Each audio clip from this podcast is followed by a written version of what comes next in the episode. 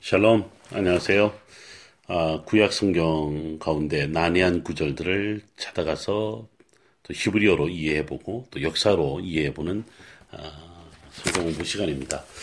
오늘은 예레미야서와 에스겔서에 나타난 난해한 구절들을 한번 또 찾아보려고 합니다. 지금까지 우리는 이사야서에 대한 내용을 좀 많이 다뤘는데요.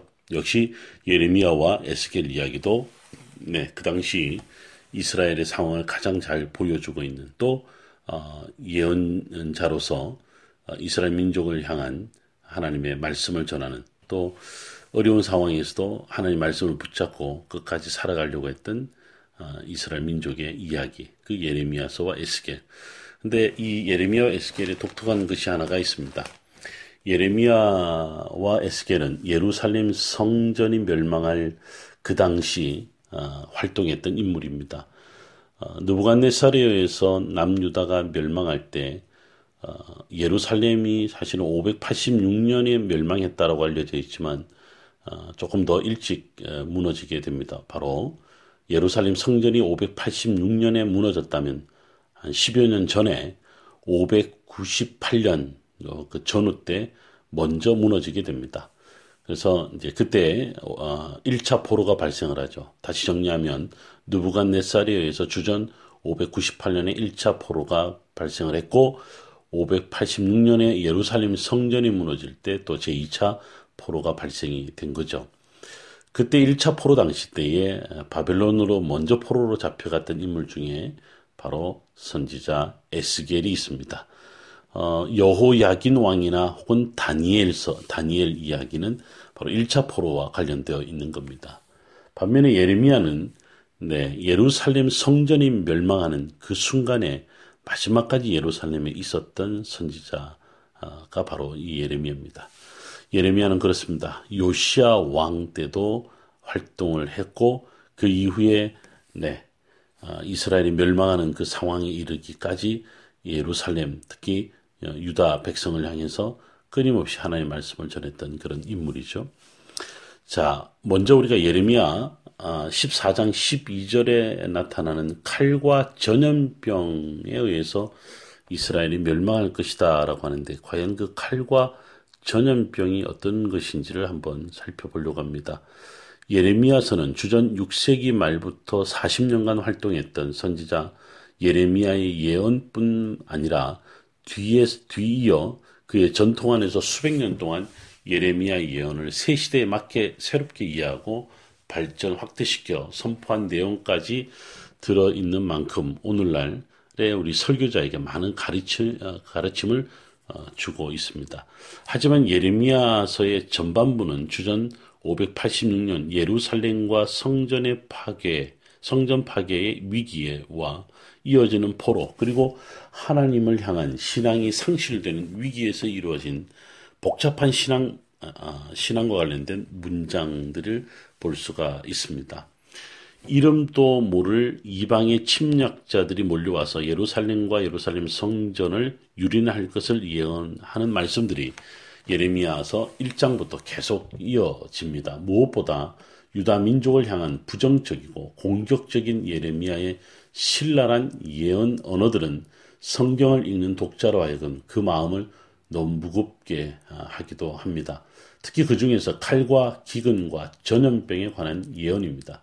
예레미야 14장 12절에 보면 그들이 금식할지라도 내가 그 부르짖음을 듣지 아니하겠고 번제와 소제를 드릴지라도 내가 그것을 받지 아니할 뿐 아니라 칼과 기근과 전염병으로 내가 그들을 멸하리라. 예레미야 전반부에서 계속 나타나는 칼과 기근과 전염병의 사전적 의미를 우리가 알고 있습니다. 하지만 분명히 그것들 속에 감춰진 말씀의 비밀이 있다는 것입니다. 우리는 그 중에서 칼과 전염병의 히브리 원어를 찾아보고 그 의미를 한번 살펴보려고 합니다. 칼의 히브리어는 헤레브입니다.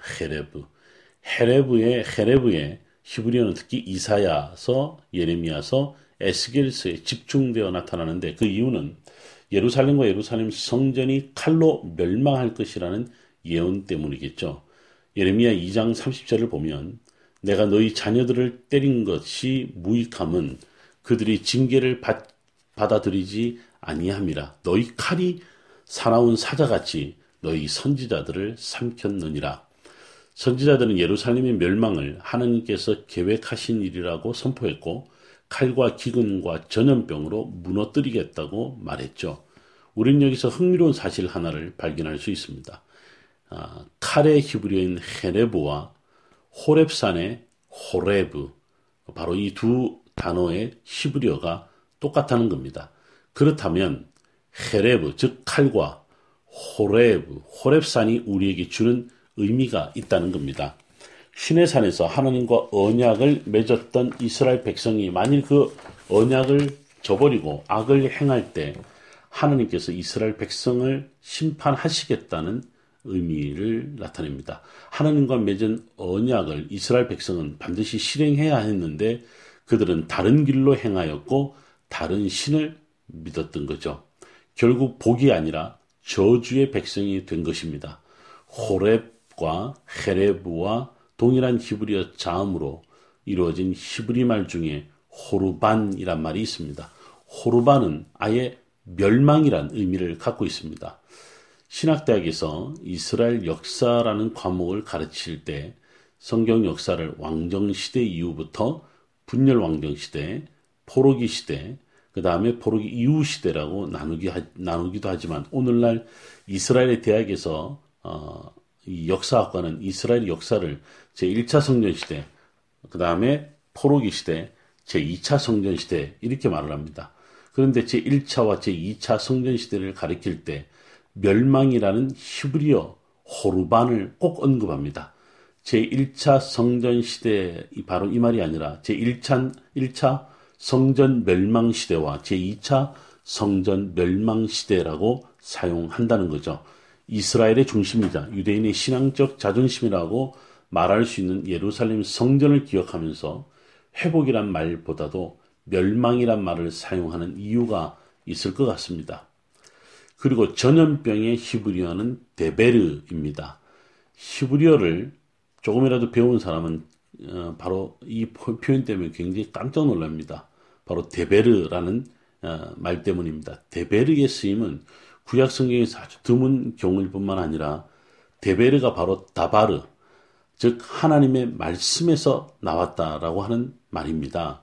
그렇다면 전염병으로 번역된 데베르는 당시 의학으로 고칠 수 없는 병을 가리키는 말이 아니라 변질된 하나님의 말씀, 거짓 선지자들의 말 등 하나님의 말씀, 즉 다바르가 변질되어 인간을 살리는 말씀이 아니라 오히려 인간을 죽이는 질병과 같은 거짓말을 가리킨다. 이렇게도 한번 생각해 볼 수 있습니다. 두 번째는 예레미야 19장 2절과 6절에 등장하는 흰놈의 아들 골짜기에 관한 겁니다. 고대 이스라엘의 수도 예루살렘 도성의 동쪽에는 기드론 골짜기가 있고 서쪽에는 흰놈의 아들 골짜기가 있습니다. 유대인 전통에 따르면 기드론 골짜기는 심판과 부활의 골짜기라 부르고 흰놈의 아들 골짜기는 저주와 죽음의 골짜기라고도 부릅니다.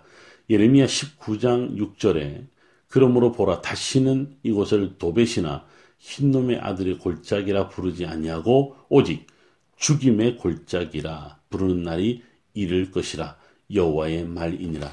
우리는 여기서 흰놈의 아들이 무엇인지를 제대로 알 수 있는 표현 하나를 만날 수 있습니다. 그것이 바로 도벳입니다. 도벳. 도벳은 마치 이방신의 이름으로 들리지만 그것은 일반적인 히브리어 명사일 뿐입니다. 그렇다면 도벳은 무엇을 의미하는 것일까요? 사전적인 의미는 침뱉다입니다. 욥기서 17장 6절에서도 우리는 또 하나의 도벳을 만날 수 있는데 하나님이 나를 백성의 속담거리가 되게 하시니 그들이 내 얼굴에 침을 뱉는구나. 바로 침뱉다가 도벳입니다. 그런데 왜 하필 도벳의 말이 흰놈의 아들 골짜기에 사용되었을까요? 왜 죽음의 골짜기라고 흰놈의 아들 골짜기를 가리켰을까요? 우리는 그 답을 이사야서 30장 33절에서 찾아볼 수 있습니다. 대저 도벳은 이미 세워졌고 또 왕을 위하여 예비된 것이라 깊고 넓게 하였고 거기에 불과 많은 나무가 있은즉 여호와의 호흡이 유황 개천 같아서 이를 사르시리라. 도벳은 사람을 제물로 불태우기 위해 만들어 놓은 특별한 구조의 제단을 가리키는 듯합니다. 도벳을 만들고 사람을 제물로 불태웠던 것이 바로 흰놈의 아들 골짜기였고 그 골짜기를 죽음의 골짜기라고 불렀던 것이죠. 열왕기하 23장 10절에서 23절을 찾아보면 이와 같은 저주스러운 일들을 회파하기 위해서 요시아는 종교개혁을 일으켰고 모든 도벳을 헐어버렸을 뿐만 아니라 그 제사장들을 그 단 위에서 죽여 그 시체와 해골을 불살라 버렸다 라고 성경에 나옵니다. 네, 이번엔 세 번째 주죠. 예레미야서 31장 31절입니다. 언약의 히브리어는 브리트입니다. 혹은 베리트입니다. 너무나 잘 알려진 성경의 용어이죠. 특히 구약 성경에 사용된 베리트 혹은 브리트는 항상 여호와와 함께 오는 말이었습니다. 즉 여호와의 언약으로 나타나는 거죠. 하지만 브리트의 속성을 말해주는 형용사와 함께 사용된 적은 단 한 차례도 없다는 겁니다. 유일한 것이 바로 예레미야 31장 31절입니다. 여호와의 말씀이니라. 보라, 날이 이르리니 내가 이스라엘 집과 유다 집에 새 언약을 맺으리라. 즉 이 언약이 바로 브리트 혹은 베리트를 가리키는 말이죠. 새로운 혹은 새 것이랄 때 새 것, 새로움, 이것이 바로 이제 갖고 있는 의미가 있는데요. 네, 잠깐 다시 보면 우리 아까 예레미야 31절에 새 언약을 맺으라 할 때 언약 즉 브리트를 가리키는 말이 있는데 그것을 수식하는 말이 바로 새로운이라는 말이죠. 브리트를 수식하는 유일한 말이 새로운 것이란 이 사실이 우리를 매우 놀라게 합니다. 바로 새로운 언약이 무엇인가를 가리키고 있다는 것인데 무엇을 가리키고 있을까요? 그 답은 33절에서 풀고 있습니다. 내가 나의 법을 그들의 속에 두며 그들의 마음에 기록하여 나는 그들의 하나님이 되고 그들은 내 백성이 될 것이라 여호와의 말씀이니라. 옛 언약은 신의 산의 돌판에 새겼지만 새 언약은 마음에 새기는 것을 가리킵니다. 왜 새로운 언약이 필요했을까요? 새로운 언약은 새 시대에 필요한 것이었습니다. 새 시대 새 구원의 역사를 선포하는 이사야 61장 4절 그들은 오래 황폐하였던 곳을 다시 쌓을 것이며 예부터 무너진 곳을 다시 일으킬 것이며 황폐한 성읍 곧 대대로 무너져 있던 것들을 중수할 것이며 에서 중수의 히브리어가 바로 새로운이란 형용사의 히브리어 하다시라는 말과 동일합니다. 새 언약의 히브리어는요. 브리트 하다샤 혹은 베리트 하다샤라고 이야기합니다. 그런데 바로 이 베리트 하다샤가 신약 성경의 신약 즉 뉴 테스트먼트를 가리키는 히브리어이기도 합니다. 오늘 우리가 함께 읽은 예레미야 31장 31절의 새 언약이 드러난 히브리어 브리트 하다샤가 바로 오늘 우리가 읽고 있는 신약 성경에 대한 구약 성경의 근거가 된다는 것입니다. 네 번째 주제는 에스겔이네요. 에스겔 47장의 이야기입니다. 에스겔은 제사장이자 선지자로 활동했던 사람이었습니다. 바벨론 포로로 잡혀가서 바벨론 포로지에서 활동했죠. 특히 환상과 계시를 받고 예언 활동을 했었는데 그 가운데 47장은 회복된 공동체의 환상 중 새로운 거룩한 땅에 대한 환상을 말하고 있습니다. 1절에서 12절까지는 생수의 강에 대해서 13절부터 23절까지는 새로운 땅의 경계를 동서남북으로 나누어 정해줍니다. 선지자 에스겔은 꿈과 희망을 잃어버린 이스라엘 백성들에게 이제 구원의 역사가 시작되었음을 선포하고 있습니다. 죽은 줄만 알았던 예루살렘과 그리고 예루살렘 성전이 다시 살아난다는 것입니다. 다시는 세워지지 않을 것 같았던 성전이 회복되어 하나님의 거룩한 것들이 회복된다는 것을 의미합니다. 그 모든 회복의 과정을 성전에서 시작되는 셈의 자그마한 물이 강을 이루고 바다로 흘러들어가 바다가 되살아나는 것으로 그리고 있습니다.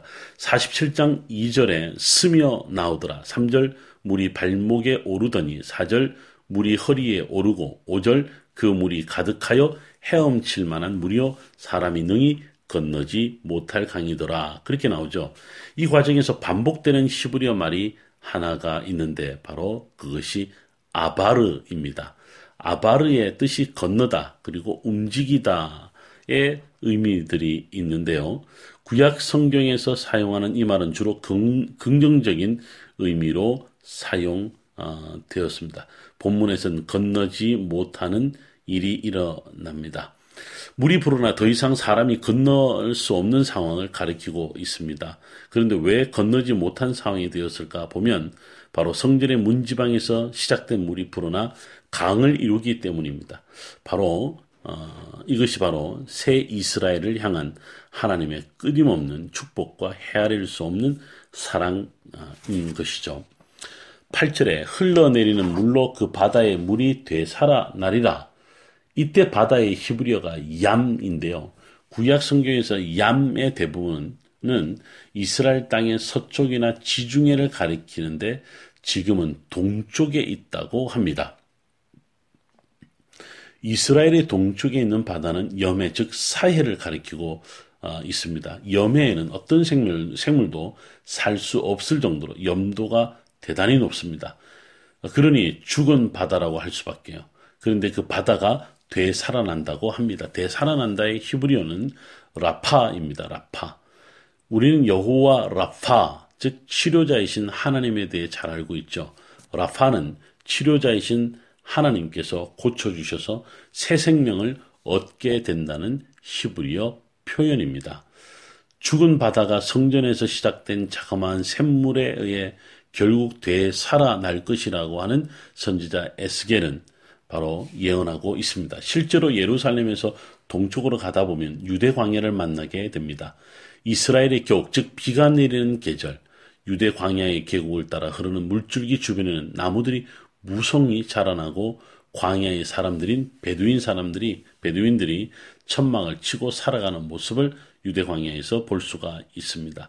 예루살렘의 성전에서 흘러나오는 샘의 물이 광야를 지날 때마다 강을 이루고 강이 지나는 곳마다 모든 생명과 삶이 살아나는 모습을 보여주고 있습니다. 요즘 우리 한국교회가 말하는 화두가 있다면 치유와 회복입니다. 어떤 이유에서든지 우리의 사회는 많은 상처를 남겨주고 있습니다. 뿐만 아니라 교회 역시 상처투성이로 하나님의 말씀과 기도로 회복하고자 몸부림치고 있는 실정이죠. 오늘 우리는 에스겔의 말씀을 들었습니다.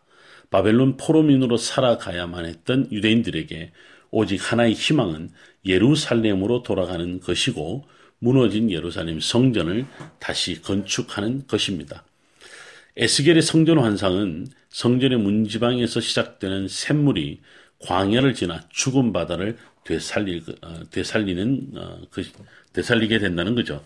성전에서 시작되는 샘물이기 때문에 아무리 작은 양의 샘물이라도 끊임없이 염해로 흘러들어갈 때에 염해의 염도가 낮아지게 될 것이며 결국 갈릴리 호수처럼 깨끗해지는 그런 사회를 볼 수 있다는 겁니다. 성전의 문지방에서 흘러나오는 샘물은 다름 아닌 성전에서 흘러나오는 하나님의 말씀이다. 그리고 하나님을 향한 예배가 아니겠나 싶습니다. 요한복음 2장 21절에서 예수님은 당신 자신이 곧 성전이라고 선포하셨습니다. 그렇다면 우리를 살려주신 유일한 길은 예수 그리스도의 복음이겠죠. 우리의 치유와 회복은 바로 여기에 있습니다. 하나님의 말씀과 기도로 거룩함을 회복해야 합니다. 예수 그리스도의 복음을 믿고 따르며 순종하는 제자의 삶을 사는 것입니다. 네, 오늘도 우리 성전 구약 난해 구절과 함께해 주셔서 감사합니다. 샬롬.